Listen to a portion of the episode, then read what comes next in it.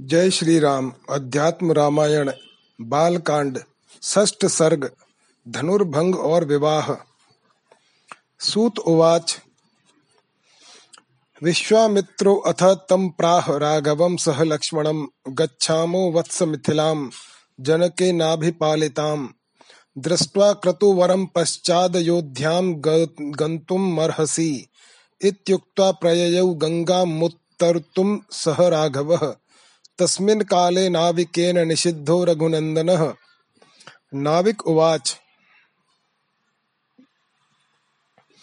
क्षालयामि तव पादपङ्कजं नाथ दारुद्रशदोह किमन्तरम् मानुषीकर्णचूर्णमस्ति ते, पादयोरिति कथा प्रथीयसी। पादाम्बुजं ते विमलं हि कृत्वा पश्चात् परं तीरमहं नयामि।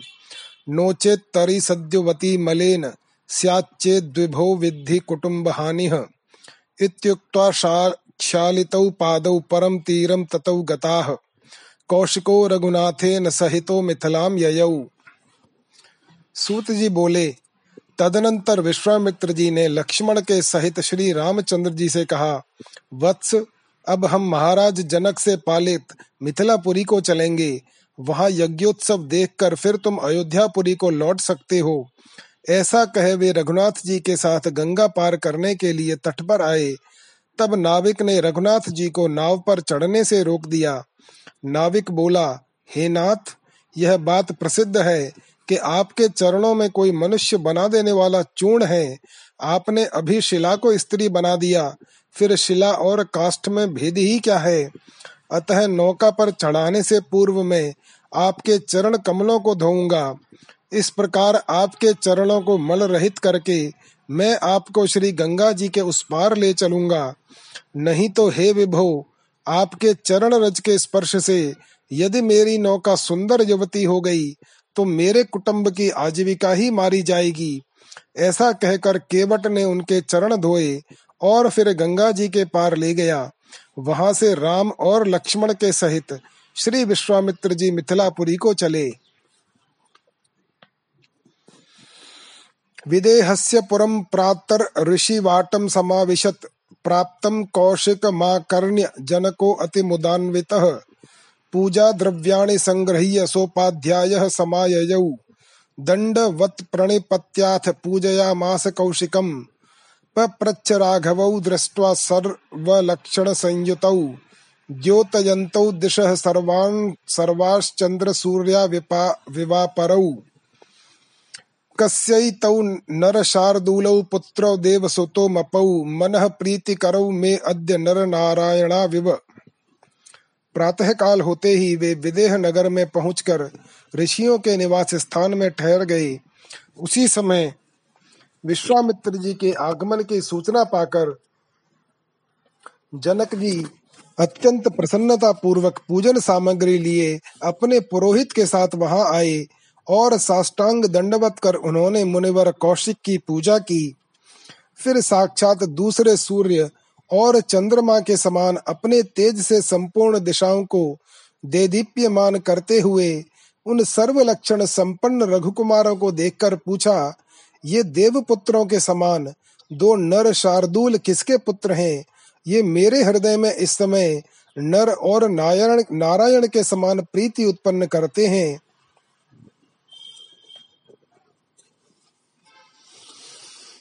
प्रत्युवाच मुनिः प्रीतो हर्षयन् जनकं तदा। पुत्रौ दशरथस्यैतौ, भ्रातरौ रामलक्ष्मणौ। मखसंरक्षणार्थाय मया नीतौ पितुः पुरात्। आगच्छन् राघवौ मार्गे ताटकां विश्वघातिनीम्। शरेणैकेन हत्वान्नोदितो मे अतिविक्रमः। ततो ममाश्रमं गत्वा मम यज्ञविहिंसकान्। सुबाहुप्रमुखान् हत्वा मारीचं सागरे अक्षिपत। ततो गङ्गातटे पुण्ये गौतमस्याश्रमं शुभम्। गत्वा तत्र शिलारूपा गौतमस्य वधूः स्थिता। पादपङ्कजसंस्पर्शात्कृता मानुषरूपिणी। दृष्ट्वाहल्यां नमस्कृत्य तया सम्यक् प्रपूजितः। इदानीं द्रष्टुकामस्ते ग्रहे माहेश्वरं धनुः। पूजितं राजभिः सर्वैर्दृष्टमित् इत्यनुशुश्रवे अतो दर्शय राजेन्द्र शैवं चापमनुत्तमम्। दृष्टवायोध्यां जिगिमिषुं पितरं द्रष्टुमिच्छति। इत्युक्तो मुनिना राजा पूजार्हाविति पूजया। पूजयामास धर्मज्ञो विधिदृष्टेन कर्मणा। ततः संप्रेषयामास मंत्रणम बुद्धिमत्तरम। तब मुनिवर विश्वामित्र जी ने महाराज जनक को आनंदित करते हुए प्रसन्नता पूर्वक कहा, ये दोनों भाई, राम और लक्ष्मण कौशल नरेश दशरथ जी के पुत्र हैं। मैं इन्हें अपने यज्ञ की रक्षा के लिए अयोध्या से ले आया था। मार्ग में आते समय मेरी प्रेरणा से इन अति पराक्रमी रघुनाथ जी ने एक ही बाण से विश्वघातिनी ताटका को मार डाला। फिर मेरे आश्रम में पहुंचकर मेरा यज्ञ विध्वंस करने वाले सुबाहु आदि राक्षसों को मार डाला तथा मारीच को समुद्र में फेंक दिया।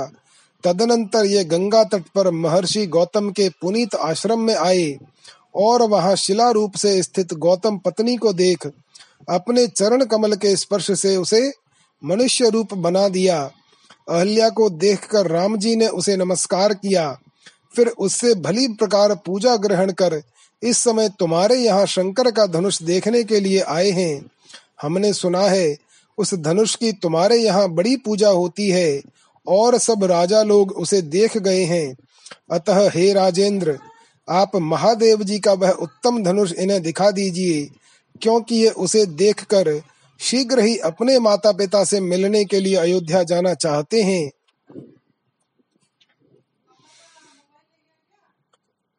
ततः सम्प्रेषयामास मन्त्रणं बुद्धिमत्तरम्। जनक उवाच शीघ्र मानय विश्वेश चापम रामाय दर्शय।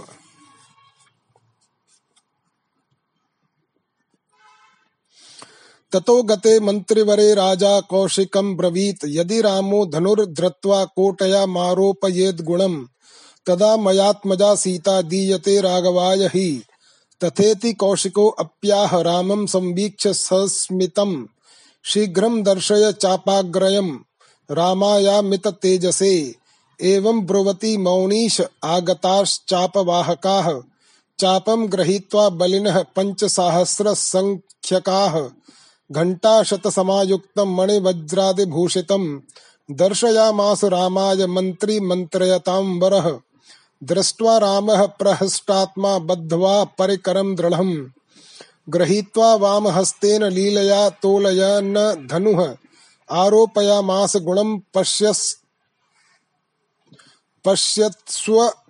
राजसु।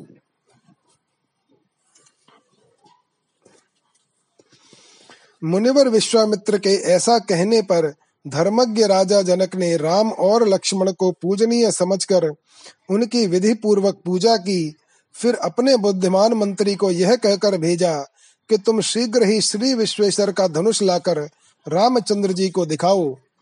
मंत्री के चले जाने पर राजा ने विश्वामित्र जी से कहा, यदि रामचंद्र जी उस धनुष को उठाकर उसकी कोटियों पर रोंदा चढ़ा देंगे तो निश्चय मैं उन्हें ही अपनी कन्या सीता विवाह दूँगा। तब विश्वामित्र जी ने राम जी की ओर देखते हुए मुस्कुराकर कहा, ठीक है, राजन, आप शीघ्र ही वह श्रेष्ठ धनुष अमित तेजस्वी रघुनाथ जी को दिखाइए। मुनीश्वर के ऐसा कहते ही बड़े बलवान पाँच हज़ार धनुष वाहक उस धनुष श्रेष्ठ को लेकर वहाँ आ पहुँचे। उस धनुष में सैकड़ों घंटियाँ बनी हुई थीं, तथा वह हीरे और मणि आदि रत्नों से सुज्जित था। तब परामर्श दाताओं में श्रेष्ठ उन मंत्री वर ने राम को वह धनुष दिखाया। प्रसन्न चित्त श्री राम जी ने उसे देखते ही दृढ़ता से कमर कसकर उस धनुष को खेल करते हुए बाएँ हाथ से उठाकर थाम लिया और सब राजाओं के देख दे देखते उस पर रौंदा चढ़ा दिया। ईशदा कर्षयामास पाणिना दक्षिणेन सह बभंजाखिल हृतसारो दिशः शब्देन पूरयन्, दिशश्च विदिशश्चैव स्वर्गं मर्त्यं रसातलं तदद्भुतं भूत्तत्र देवानां दिवि पश्यताम्। आच्छादयन्तः कुसुमैर्देवाः स्तुतिभिरीडिरे। देवदुन्दुभयो नेदुर्ननृतुश्चापः सरोगणाः द्विधा भग्नं धनुर्दृष्ट्वा राजा लिङ्गयः रघुद्वहम् विस्मयं लेभिरे सीता मातरो पुराजिरे। सीता स्वर्णमयीं मालां गृहीत्वा दक्षिणे करे। स्मितवक्त्रा स्वर्णवर्णा सर्वाभरणभूषिता। मुक्ताहारैः कर्णपत्रैः कर्णचरणनूपुरा दुकूलपरिसंवीता वस्त्रान्तर्व्यञ्जितस्तनी फिर सबके हृदय सर्वस्व भगवान राम ने अपने दाएँ हाथ से उस धनुष को थोड़ा सा खींचा और दसों दिशाओं को गुंजायमान करते हुए तोड़ डाला। दिशा, विदिशा, स्वर्गलोक, मर्त्यलोक और रसातल आदि समस्त पातालों में वह शब्द गूंज उठा। स्वर्गलोक से देवगणों के देखते देखते यह एक बड़ा आश्चर्य सा हो गया। देवताओं ने पुष्प बरसाकर भगवान को ढक दिया और दुंदुबी आदि बाजे बजाते हुए उनकी स्तुति की तथा अप्सराएँ नृत्य करने लगीं। धनुष के दो खंड हुए देख महाराज जनक ने रघुनाथ जी का आलिंगन किया और अंतपुर के आँगन में स्थित सीता जी की माताएँ अत्यंत विस्मित हुईं। तत्पश्चात सर्वालंकार विभूषिता सुवर्ण वर्णा श्री सीता जी अपने दाहिने हाथ में सुवर्णमयी माला ले मंद मंद मुस्काती वहाँ आई। वे मुक्ताहार कर्णफूल और झमझमाते हुए पायजेब आदि आभूषणों से विभूषिता थीं तथा शरीर में अति उत्तम साड़ी पहने हुए थीं, जिसमें से उनके पीन पयोधर झलक रहे थे। रामस्योपरि निक्षिप्य स्मयमाना मुदम यजौ। ततो मुमुदिरे सर्वे राजदाराः स्वलंकृतम् गवाक्ष जाल रंध्रेभ्यो दृष्ट्वा लोक विमोहनम ततो अब्रवीन मुनिम राजा सर्वशास्त्र विशारद। भो कौशिक मुनिश्रेष्ठ पत्रम पिरेशय सत्वरम। राजा दशरथः शीघ्रमागच्छतु। स पुत्रकः। विवाहार्थं कुमाराणं सदारः, सह मन्त्रिभिः। ततेति प्रेषयामास दूतांस्त्वरित विक्रमान सीता जी नम्रता पूर्वक मुस्काते हुए, वह जयमाल रामचंद्र जी के ऊपर डालकर प्रसन्न हुई। उस समय श्री रामचंद्र जी के सर्वालंकार विभूषित भुवन मोहन रूप को झरोखों में से देखकर समस्त रानियाँ अति आनंदित हुईं। फिर सर्वज्ञ, सर्वशास्त्रज्ञ महाराज जनक ने मुनिवर विश्वामित्र जी से कहा, मुनिवर कौशिक जी, आप तुरंत ही महाराज दशरथ के पास पत्र भेजिए। वे कुमारों के विवाह उत्सव के लिए शीघ्र ही पुत्र महर्षियों और मंत्रियों के साथ यहाँ पधारे। तब विश्वामित्र जी ने बहुत अच्छा कह शीघ्रगामी दूतों को भेजा। ते गत्वा राजशार्दूलम राम श्रेयो नय वेदनय। श्रुत्वा राम कृतम राजा हर्षेण महताप्लुतः मिथिला गमनार्थाय त्वरयामास मंत्रिणः गच्छन्तु मिथिलां सर्वे गजाश्वरथपत्तयः।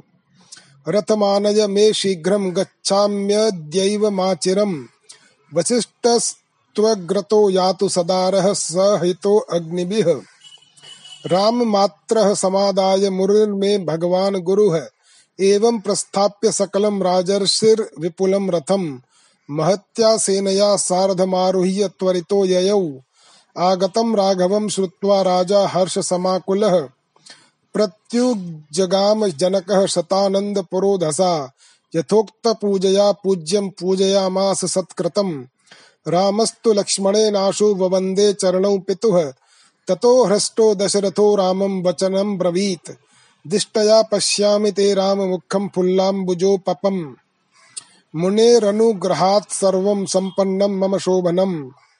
इत्युक् त्वाघ्राय मूर्धान मालिंग्य च पुनः पुनः हर्षेण महता विष्टो ब्रह्मानंदम गतो यथा।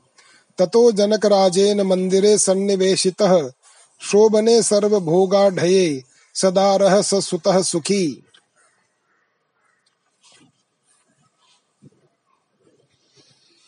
दूतों ने जाकर राजा शार्दूल दशरथ से राम का कुशल क्षेम कहा। उनसे रामचंद्र जी के अद्भुत कृत्य का वृत्तांत सुनकर महाराज परमानंद में डूब गए। फिर आपने मिथिलापुरी को चलाने के लिए शीघ्रता करते हुए मंत्रियों से कहा, हाथी, घोड़े, रथ और पदातियों के सहित सब लोग मिथिलापुरी को चलो। मेरा रथ भी तुरंत ले आओ। देरी न करो। मैं भी आज ही चलूँगा। अग्नियों के और अरुंधति के सहित मेरे गुरु मुनि श्रेष्ठ भगवान वशिष्ठ जी, राम की माताओं को लेकर सबके आगे चले। इस प्रकार सबका कूच करा। एक विशाल रथ पर आरूढ़ हो, राजर्षि दशरथ जी बड़े दलबल के साथ शीघ्रता पूर्वक मिथिलापुरी को चले। रघुकुल तिलक दशरथ जी को आए हुए सुन महाराज जनक हर्ष पूर्वक पुरोहित शतानंद जी को ले, उन्हें लेने गए। और उन पूजनीय राजा का यथोचित रीति से सत्कार कर पूजन किया। तदनंतर लक्ष्मण के सहित राम जी ने पिता के चरणों में प्रणाम किया। तब राजा दशरथ ने प्रसन्न होकर राम से कहा, राम, आज बड़े भाग्य से मैं तुम्हारा विकसित कमल के समान मुख देख रहा हूँ। मुनिवर के अनुग्रह से सब प्रकार मेरा कल्याण ही हुआ। ऐसा कह वे पुनः, उन्हें हृदय से लगा और उनका मस्तक सूंग अत्यंत हर्ष से मानो ब्रह्मानंद में डूब गए। तदनंतर महाराज जनक ने उन्हें रानियों और राजकुमारों के सहित समस्त भोग सामग्रियों से पूर्ण एक परम सुंदर महल में सुख पूर्वक ठहराया। ततः शुभे दिने लग्ने सुमुहूर्ते रघुत्तमम्। आनयामास धर्मज्ञो रामं सम्भ्रात्रकं तदा। रत्नस्तंभ सुविस्तारे सुविताने सुतोरणे। मंडपे सर्वशोभाढये, मुक्ता पुष्प फलान्विते।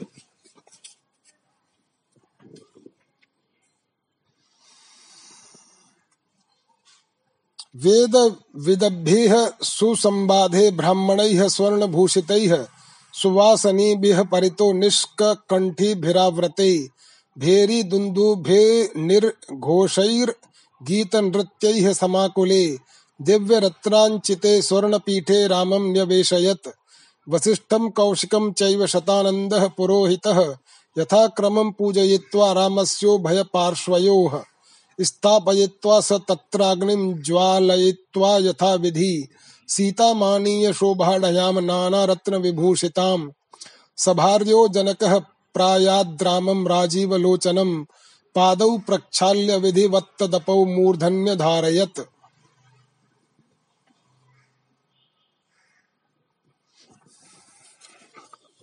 फिर शुभ दिन में शुभ मुहूर्त और लग्न के समय धर्मज्ञ जनक जी ने भाइयों सहित राम को बुलाया और एक सर्व शोभा संपन्न विस्तीर्ण मंडप में, जिसमें रत्न जनित स्तंभ, सुंदर वितान, मनोहर तोरण और मोतियों के पुष्प और फल लगे हुए थे, तथा जो सुवर्ण भूषण भूषित। वेद पाठी ब्राह्मणों से खचाखच भरा हुआ था। और सुंदर वस्त्र धारण किए निष्कंठी यानी सुहागिन नारियों से समाकुल था। श्री रामचंद्र जी को एक दिव्य रत्न जड़ित सुवर्ण सिंहासन पर बैठाया। उस समय भेरी और दुंदुबी आदि बाजों तथा नृत्य और गान आदि का बड़ा तुमुल कोहलाहल हो रहा था। तब पुरोहित शतानंद ने श्री वशिष्ठ और विश्वामित्र जी का क्रमशः पूजन कर उनको रामचंद्र जी के दोनों ओर बैठा दिया। फिर वहाँ विधि पूर्वक अग्नि प्रज्वलित की गई तथा नाना रत्न विभूषिता सीता जी को साथ लेकर महारानी सहित महाराज जनक जी, कमल नयन राम जी के पास आए और विधि पूर्वक उनके चरण धोकर अपने सिर पर चरणोदक रखा। या धृता मूर्धनि सर्वेण ब्राह्मणा मुनिभिः सदा, ततः सीतां करे धृत्वा साक्षतोदक पूर्वकम् रामाय प्रददौ प्रीत्या पाणिग्रह विधानतः। सीता कमल पत्राक्षी स्वर्ण मुक्तादिभूषिता दीयते मे सुता तुभ्यं प्रीतो भव रघुत्तम। इति प्रीतेन मनसा सीतां राम करे अर्पयन्। मुमोद जनकौ लक्ष्मीं क्षीराब्धिरिव विष्णवे। ऊर्मिलां चौरसीं कन्यां लक्ष्मणाय ददौ मुदा। तथैव श्रुतकीर्तिं च माण्डवीं भरताय ददा वै काम शत्रुघ्नाया परां ददौ। चत्वारो दारसम्पन्ना भ्रातरः शुभलक्षणाः। विरेजुः प्रभया सर्वे लोकपाला इवा परे। ततो अब्रवीद्वसिष्ठाय विश्वामित्राय मैथिलः। जनकः स्वसुतोदन्तं नारदेनाभिभाषितं यज्ञभूमे विशुद्धध्यर्थं कर्षतो लाङ्गलेन मे। सीता मुखात समुत्पन्ना कन्यका शुभ लक्षणा ताम द्राक्षमहं प्रीत्या पुत्रिका भाव भाविताम अर्पिता प्रिय भार्यायै चंद्र निभानना जिसे शिव, ब्रह्मा और अन्य अन्य मुनिजन भी सदा अपने मस्तक पर धारण करते हैं, फिर सीता जी का हाथ पकड़कर उसे चल, जल और चावल सहित पानी ग्रहण की विधि से प्रीति पूर्वक श्री रामचंद्र जी के कर कमलों में दे दिया और कहा रघु श्रेष्ठ मैं सुवर्ण और मुक्ता आदि से विभूषिता, अपनी पुत्री कमल लोचना सीता आपको सौंपता हूँ। आप प्रसन्न होइए। इस प्रकार सीता जी को प्रसन्न चित्त से श्री रामचंद्र जी के कर कमलों में सौंपकर जनक जी ऐसे आनंद मग्न हो गए, जैसे क्षीर सागर श्री विष्णु भगवान के कर कमलों में लक्ष्मी सौंप कर हुआ था। फिर उन्होंने प्रसन्नता पूर्वक अपनी औरसी कन्या उर्मिला लक्ष्मण जी को विवाह दी, तथा अपने भाई की पुत्रियाँ मांडवी और शुत कीर्ति, क्रमशः भरत और शत्रुघ्न को दी। इस प्रकार सुलक्षण संपन्न चारों भाई पत्नियों के सहित साक्षात दूसरे लोकपालों के समान अपने प्रकाश से सुशोभित हुए। तदनंतर मिथिलापति जन महाराज जनक ने पुत्री जानकी के विषय में देवर्षि नारद ने जो कुछ कहा था, वह सब वृतांत वशिष्ठ और विश्वामित्र जी को सुनाया। वे बोले, एक बार मैं यज्ञ भूमि की शुद्धि के लिए हल जोत रहा था। उसी समय मेरे हल के सीता, यानी अग्रभाग से यह शुभ लक्षणा कन्या प्रकट हुई। उस समय मैंने इसे देखा और इसमें मुझे पुत्रीवत प्रीति हुई। इसीलिए मैंने इस चंद्रमुखी को अपनी प्रिय पत्नी को सौंप दिया।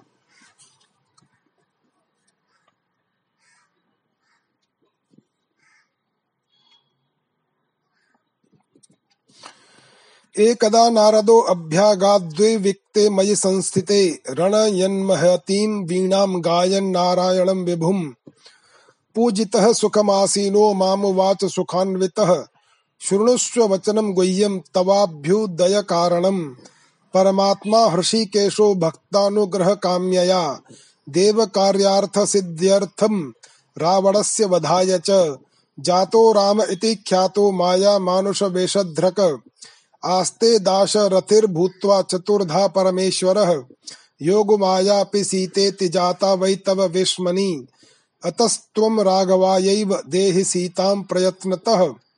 नान्येभ्य पूर्वभार्यैषा रामस्य परमात्मनः। इत्युक्त्वा प्रययौ देवगतिं देवमुनिस्तदा। एक दिन जब मैं एकांत में बैठा हुआ था, मेरे पास महर्षि नारद जी अपनी महती नाम की वीणा बजाते और सर्वव्यापक श्री हरि का गुण गाते हुए आए। मेरे पूजा सत्कार आदि कर चुकने पर वे सुख पूर्वक बैठकर प्रसन्नता पूर्वक मुझसे बोले, राजन, अपने कल्याण का कारण रूप यह परम गुप्त वचन सुनो। परमात्मा हर्षिकेश भक्तों पर कृपा, देवताओं की कार्य सिद्धि और रावण का वध करने के लिए माया मानव रूप से अवतीर्ण होकर राम नाम से विख्यात हुए हैं। वे परमेश्वर अपने चार अंशों से दशरथ के पुत्र होकर अयोध्या में रहते हैं।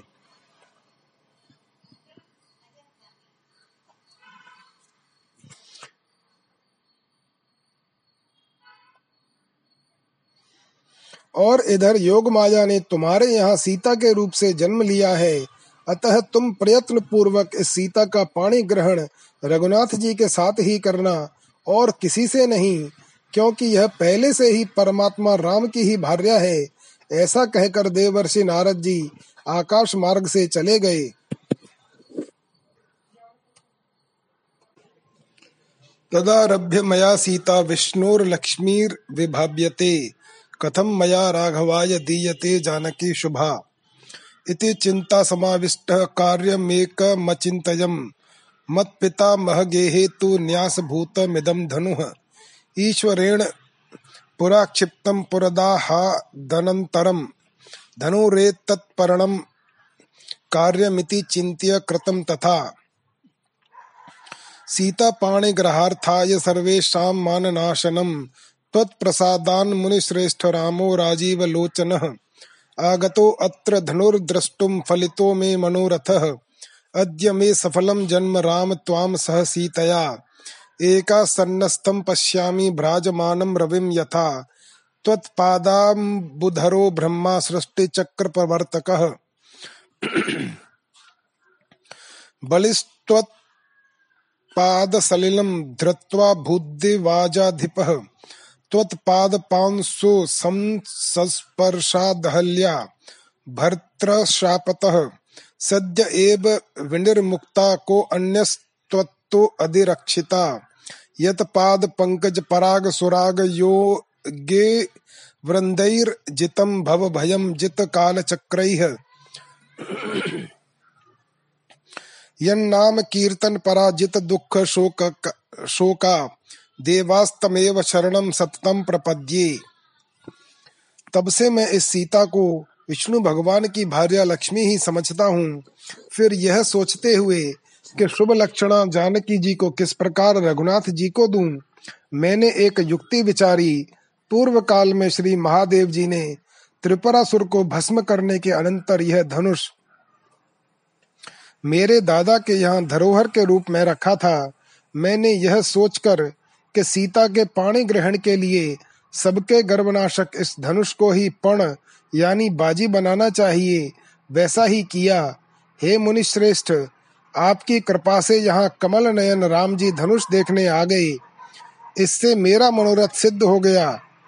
हे राम, आज मेरा जन्म सफल हो गया, जो मैं सूर्य के समान दैदीप्यमान और सीता के साथ एक आसन पर विराजमान आपको देख रहा हूँ।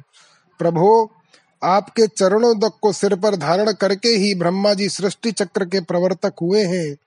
आपके चरणों तक के प्रताप से बलि को इंद्र पद प्राप्त हुआ है और आपकी ही चरण धूलि के स्पर्श से अहल्या तुरंत पति के श्राप से मुक्त हो गई। आपसे बढ़कर हमारा रक्षक और कौन है जिनके चरण कमल पराग के रसिक काल चक्र को जीतने वाले योगी जनों ने संसार भय को भी जीत लिया है? तथा जिनके नाम कीर्तन में लगे रहकर देवगण दुख और शोक को जीत लेते हैं, उन आपकी मैं निरंतर शरण ग्रहण करता हूँ। इति स्तुत्वा नृपः प्रादाद्राघवाय महात्मने, दीनाराणां कोटिशतं रथा नाम युतं तदा। अश्वानां नियुतं प्रादाद् गजानां शतशतं तथा। पत्तीनां लक्षमेकं तु दासीनां त्रिशतं ददौ। दिव्याम्बराणि हारांश्च मुक्ता रत्नमयोज्ज्वलान् सीतायै जनकः प्रादात् प्रीत्या दुहित्रवत्सलः। वसिष्ठादीन् सुसम्पूज्य भरतं लक्ष्मणं तथा पूजयित्वा यथा न्यायं तथा दशरथं नृपम् प्रस्थापयामास नृपो राजानं रघुसत्तमम्। सीता मालिङ्ग्यय रुदतीं मातरः साश्रुलोचनाः स्वश्रूषुषुष्णपरा नित्यं राममनुव्रता पातिव्रत्यमुपालम्ब्य तिष्ठ वत्से यथा सुखम्। प्रयाणकाले रघुनन्दनस्य भेरी मृदङ्गा नकतूर्यघोषः। स्वर्वासि भेरी घनतूर्यशब्दैः सम्मूर्छितो भूत भयंकरो अभूत।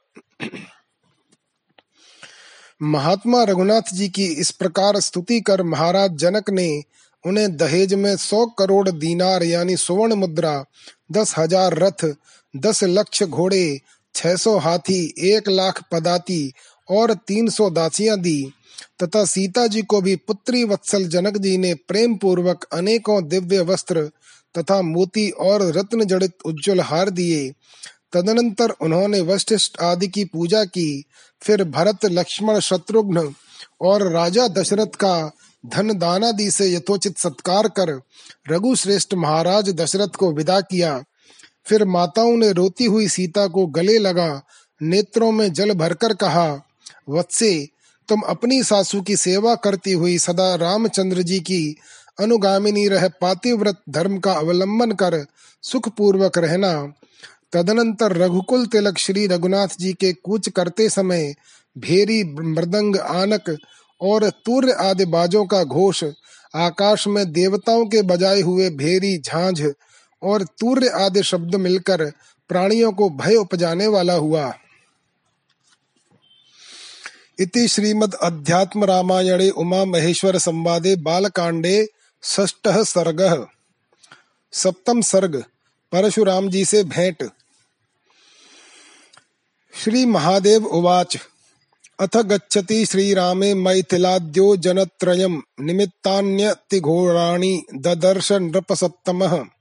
नत्वा वसिष्ठं पप्रच्छ किमिदं मुनिपुङ्गव।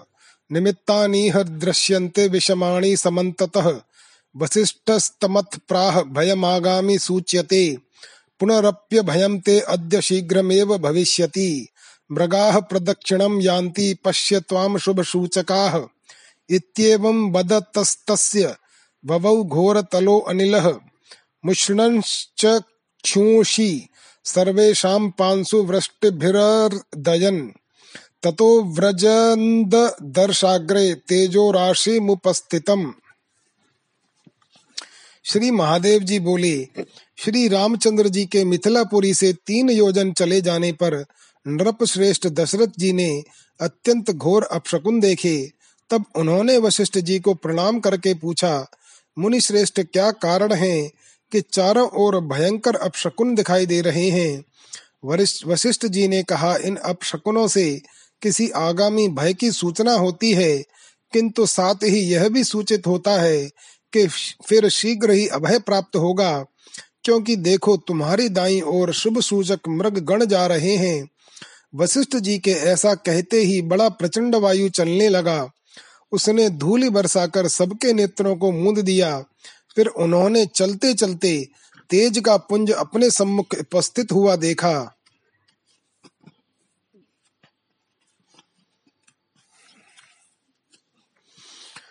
कोटि सूर्य प्रतीकाशम विद्युत पुंज सम प्रभम तेजो राशिम ददर्शार्थ। जामग्दग्न्यम प्रतापवान। लीन नील मेघ निभम प्रांशुम जटामंडल मंडितम धनुः परशुपाणिम च साक्षात कालमिवांतकम कार्तवीर्यान्तकं रामं दृप्त क्षत्रिय मर्दनम प्राप्तम दशरथस्याग्रे काल मृत्युमिवापरम्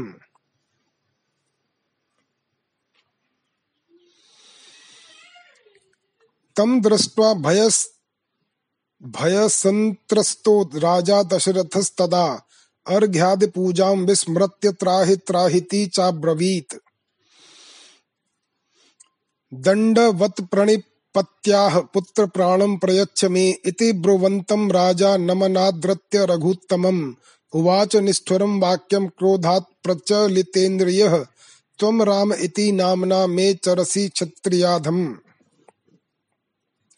फिर उन्होंने करोड़ों सूर्यों के समान तेजस्वी, विद्युत पुंज के समान प्रभा संपन्न महाप्रतापी तेजो राशि नील मेघ की सी आभा वाले, उन्नत काय जटाजूटधारी, हाथ में धनुष और परशु लिए, प्राणियों का नाश करने वाले साक्षात काल के समान परशुराम जी को आते देखा।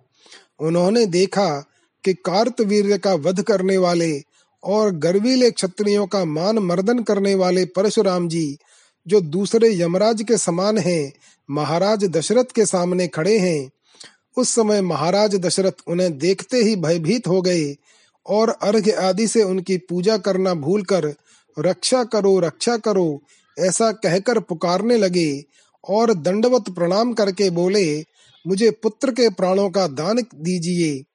इस प्रकार प्रार्थना करते हुए राजा की ओर कुछ भी ध्यान न देकर उन्होंने क्रोध से व्याकुल हो कठोर वाणी से रघुत्तम श्री रामचंद्र जी से कहा अरे क्षत्रिय अधम, तू मेरे ही समान राम नाम से विख्यात होकर पृथ्वी में विचरता है। द्वंद्व युद्धम प्रयच्छाशु यदि तम क्षत्रियो असि वै पुराणम जर्जरम चापम भंक्त्वा त्वम कथ कत्तसे मुधा। अस्मिंस्तु वैष्णवे चाप आरोपयसि चेत गुणम तदा युद्धम त्वया सार्धम करोमि रघुवंशज। नो चेत सर्वान् ह निश्यामि इति ब्रवति वै तस्मिंश्च चाल वसुधा भृशम अंधकारो बभूवाथ सर्वेषामपि चक्षुषाम। रामो दाशर, दाशरथिर्वीरो वीक्ष्य तम भार्गवम रुषा धनुराच्छिद्य तद्धस्तादारोप्य गुणमञ्जसा। तूणीराद्वाणमादाय सन्धायाक्रश्य वीर्यवान्। उवाच भार्गवं रामं, शृणु ब्रह्मन् वचो मम। लक्ष्यं दर्शय बाणस्य ह्यमोघो मम सायकः। लोकान् पादयुगं वापि वद शीघ्रं ममाज्ञया। अयं लोकः परो वाथ त्वया गन्तुं न शक्यते। एवं त्वं हि प्रकर्तव्यं वद शीघ्रं ममाज्ञया। एवं वदति श्रीरामे भार्गवो विक्रताननः इस प्रकार प्रार्थना करते हुए राजा की ओर से कुछ भी ध्यान न देकर उन्होंने क्रोध से व्याकुल हो कठोर वाणी से रघुत्तम श्री रामचंद्र जी से कहा, अरे क्षत्रियाधम, तू मेरे ही समान राम नाम से विख्यात होकर पृथ्वी में विचरता है, सो यदि तू वास्तव में क्षत्रिय है तो मेरे साथ द्वंद्व युद्ध कर, एक पुराने जीर्ण शीर्ण धनुष को तोड़कर व्यर्थ ही अपनी प्रशंसा कर रहा है। अरे रघुकुलोत्पन्न, यदि तू वैष्णव धनुष पर रौंदा चढ़ा देगा तो मैं तेरे साथ युद्ध करूँगा, नहीं तो मैं अभी सबको मार डालूँगा, क्योंकि क्षत्रियों का अंत करना तो मेरा काम ही है। परशुराम जी के ऐसा कहने पर पृथ्वी बारंबार कांपने लगी, और सबके नेत्रों के सामने अंधकार छा गया। तब दशरथ नंदन वीरवर राम ने परशुराम जी की ओर रोष पूर्वक देखते हुए उनके हाथ से धनुष छीन लिया और उस पर अनायास ही रौंदा चढ़ाकर अपने तरकश से बाण निकालकर उस पर रखा और उसे खींचकर भृगुनंदन परशुराम जी से कहा, ब्रह्मन, मेरी बात सुनो। मेरा बाण अमोघ है, यह व्यर्थ नहीं जाता। इसके लिए शीघ्र ही लक्ष्य दिखलाओ। अपने पुण्य से जीते हुए लोक अथवा अपने चरण इन दोनों में से मेरी आज्ञा से शीघ्र ही किसी एक को बताओ उसी को इस बाण से भेद डालूँगा। अब तुम इस लोक या परलोक में कहीं नहीं जा सकते। अब तुम्हारे साथ मेरा जो कर, कुछ कर्तव्य है वह तुम मेरी आज्ञा से शीघ्र ही बताओ। रामचंद्र जी के ऐसा कहने पर भृगुनंदन परशुराम जी का मुख मलिन हो गया।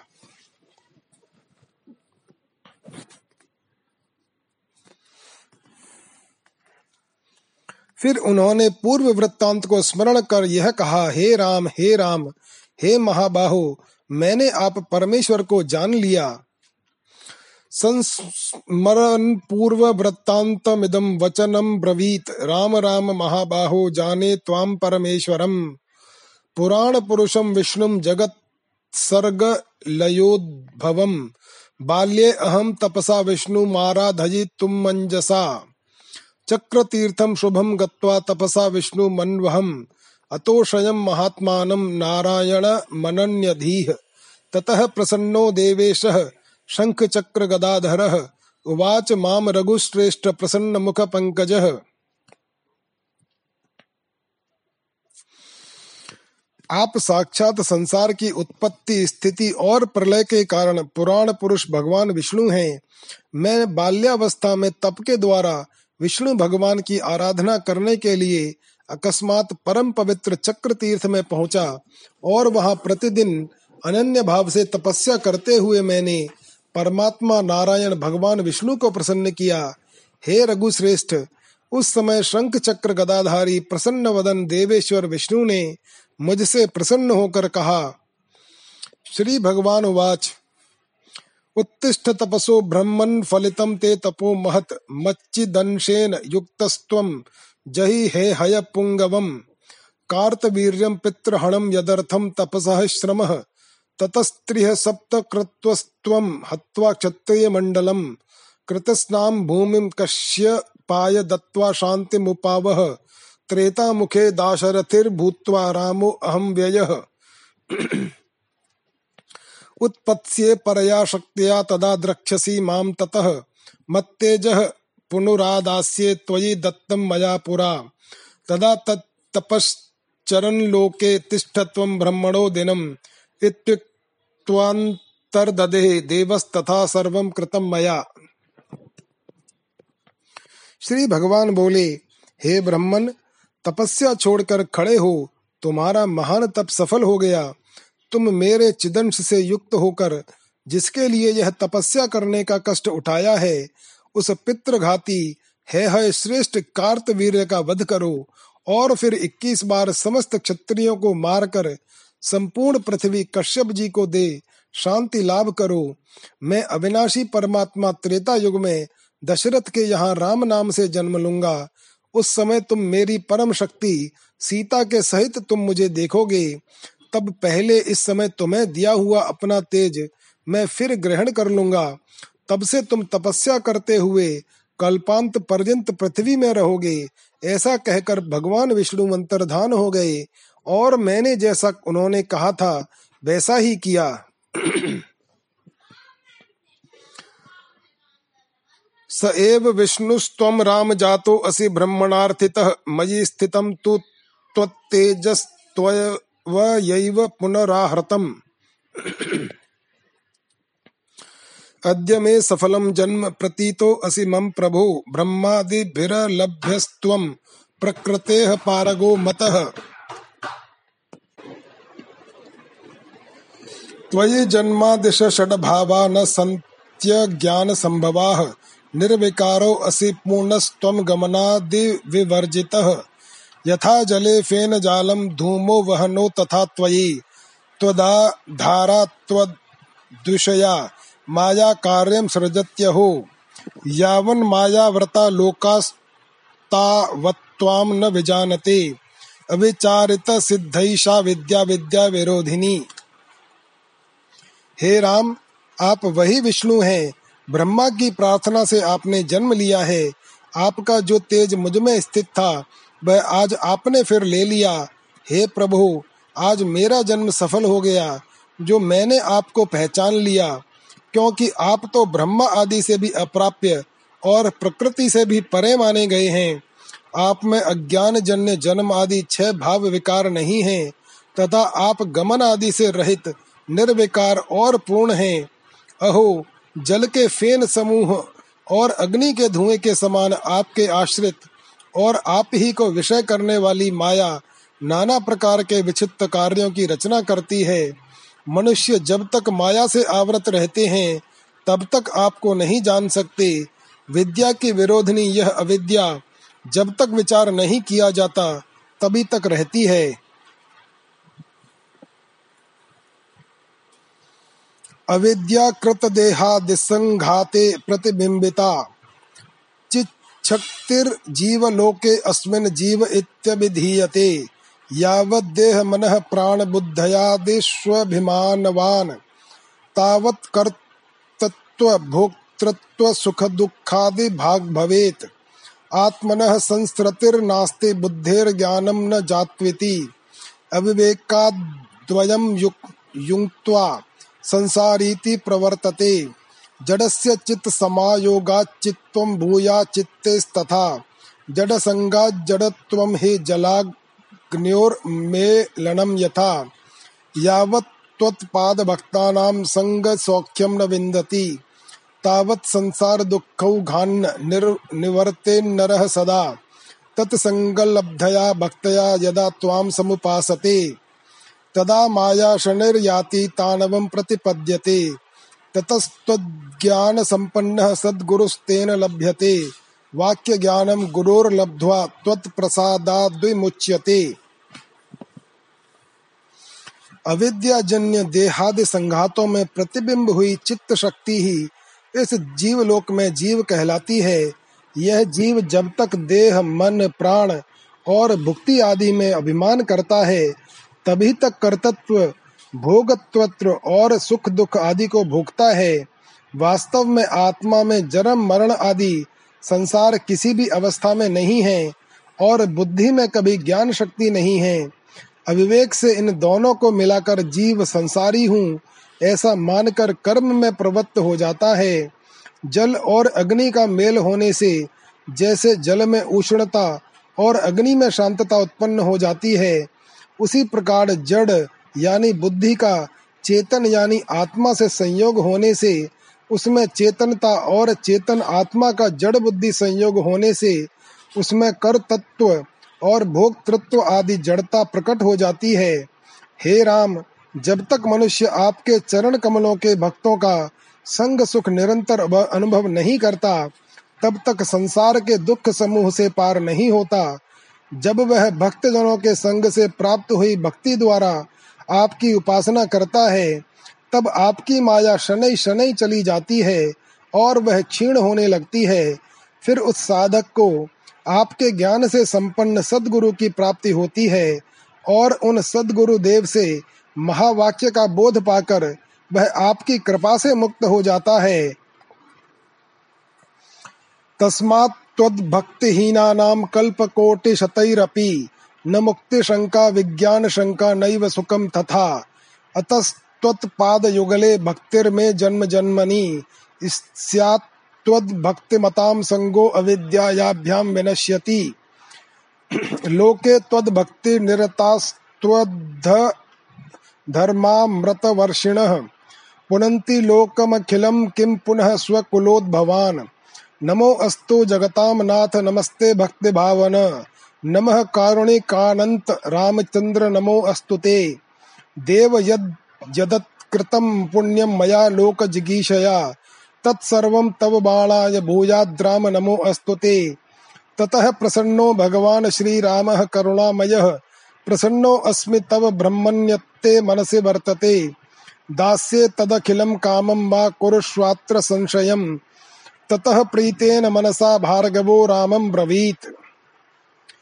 अतः आपकी भक्ति से शून्य पुरुषों को सौ करोड़ कल्पों में भी मुक्ति अथवा ब्रह्म ज्ञान प्राप्त होने की संभावना नहीं है, और इसलिए उन्हें वास्तविक सुख मिलने की भी संभावना नहीं है। अतः मैं यही चाहता हूँ कि जन्म जन्मांतर में आपके चरण युगल में मेरी भक्ति हो और मुझे आपके भक्तों का संग मिले, क्योंकि इन्हीं दोनों साधनों से अविद्या का नाश होता है। संसार में आपकी भक्ति में तत्पर और भगवत धर्म रूप अमृत की वर्षा करने वाले भक्तजन संपूर्ण लोक को पवित्र कर देते हैं। फिर वे अपने कुल में उत्पन्न हुए पुरुषों को पवित्र कर देते हैं। इसमें तो कहना ही क्या है? हे जगन्नाथ, आपको नमस्कार है। हे भक्ति भावन आपको नमस्कार है। हे करुणामय, हे अनंत, आपको नमस्कार है। हे रामचंद्र, आपको बारंबार नमस्कार है। हे देव मैंने पुण्य लोक प्राप्ति के लिए जो कुछ पुण्य कर्म किए हैं, वे सब आपके इस बाण के लक्ष्य हों। हे राम, आपको नमस्कार है। तब करुणा में भगवान श्री रामचंद्र ने प्रसन्न होकर कहा, हे ब्रह्मन, मैं प्रसन्न हूँ। तुम्हारे हृदय में जो जो कामनाएँ हैं, उन सभी को मैं पूर्ण करूँगा। इसमें संदेह न करना। तब परशुराम जी ने प्रसन्न चित्त होकर राम से कहा यदि मे अनुग्रहो राम त्वास्ति मधुसूदन, त्वद भक्त संगस्त्वत्पादे दृढ़ा भक्ति सदास्तु मे। स्तोत्र मे तत्पठेद्यस्तु भक्तिहीनो अपि सर्वदा। त्वद भक्तिस्तस्य विज्ञानम भूयादन्ते स्मृतिस्तव। तथेति राघवेणोक्त परिक्रम्य प्रणम्य तम पूजितस्तदनुज्ञातो महेन्द्राचलमन्वगात्। राजा दशरथो हृष्टो रामं रतमिवागतम् आलिङ्ग्यालिङ्ग्य हर्षेण नेत्राभ्यां जलमुत्सृजत्। ततः प्रीतेन मनसा स्वस्थचित्तपुरं ययौ। राम लक्ष्मण शत्रुघ्न भरता देव सम्मिताः स्वाम स्वाम भार्यामुपादाय रे मेरे स्व स्व मंदिरे माता पितृभ्याम संहृष्टो सीता समन्वितः रेमे वैकुंठ भवने श्रिया सह यथा हरिह हे मधुसूदन राम, यदि आपकी मेरे ऊपर कृपा है तो मुझे सदा आपके भक्तों का संग रहे और आपके चरण कमलों में मेरी सुदृढ़ भक्ति हो, तथा कोई भक्तिहीन पुरुष भी यदि इस स्तोत्र का पाठ करे तो उसे सर्वदा आपकी भक्ति मिले और ज्ञान प्राप्त हो, तथा अंत में आपकी स्मृति रहे। तदनंतर रघुनाथ जी के ऐसा ही हो इस प्रकार कहने पर परशुराम जी ने उनकी परिक्रमा कर उन्हें प्रणाम किया और उनसे पूजित हो उनकी आज्ञा से महेंद्र पर्वत पर चले गए। राजा दशरथ ने, राम को मानो मृत्यु से लौटे हुए समझ अत्यंत हर्ष से बारंबार आलिंगन किया और नेत्रों से आनंद अश्रुओं की वर्षा करने लगे। तदनंतर वे सब प्रसन्न चित्त से अपनी अयोध्यापुरी में आए। वहाँ पहुंचकर राम, लक्ष्मण, भरत और शत्रुघ्न अपनी अपनी पत्नियों के साथ देवताओं के समान अपने अपने महलों में रमण करने लगे। सीता के सहित श्री रामचंद्र जी अपने माता पिताओं का आनंद बढ़ाते हुए इस प्रकार रमण करने लगे। जैसे वैकुंठ लोक में भगवान विष्णु लक्ष्मी के साथ विहार करते हैं युधा जिन्नाम के कई भ्राता भरत मातुल, भरतम नेतु मा गच्छत स्वराज्यम प्रीति संयुत। प्रेषयामास भरतम राजा स्नेह समन्वितः। शत्रुघ्नं चापि सम्पूज्य युधाजित मरिन्दमः। कौसल्या सुशुभे देवी रामेण सह सीतया। देवमातेव पोलोम्या, शच्या शक्रेण शोभना। साकेते लोकनाथ प्रथित गुणगणौ। लोक संगीत कीर्तिः श्रीरामः सीतयास्ते अखिल जन निकरा नंद संदोह मूर्तिः नित्य श्रीर निर्विकारो निरवधि विभवो नित्य माया निरासो। माया कार्यानुसारी मनुज इव सदा, भाति देवो अखिलेश। इसी समय कैकई के भाई भरत जी के मामा युधाजित भरत को प्रीति पूर्वक अपने यहाँ ले जाने के लिए आए। शत्रु दमन महाराज दशरथ ने भी युधाजित का सत्कार कर उनके स्नेहवश भरत और शत्रुघ्न को उनके साथ भेज दिया। तदुपरांत देवी कौशल्या राम और सीता के सहित इस प्रकार सुशोभित हुई, जैसे पुलोम पुत्री, शची और इंद्र के सहित देव माता अदिति शोभायमान होती हैं, जिनके गुण गण ब्रह्मा आदि सकल लोकपालों में प्रसिद्ध हैं।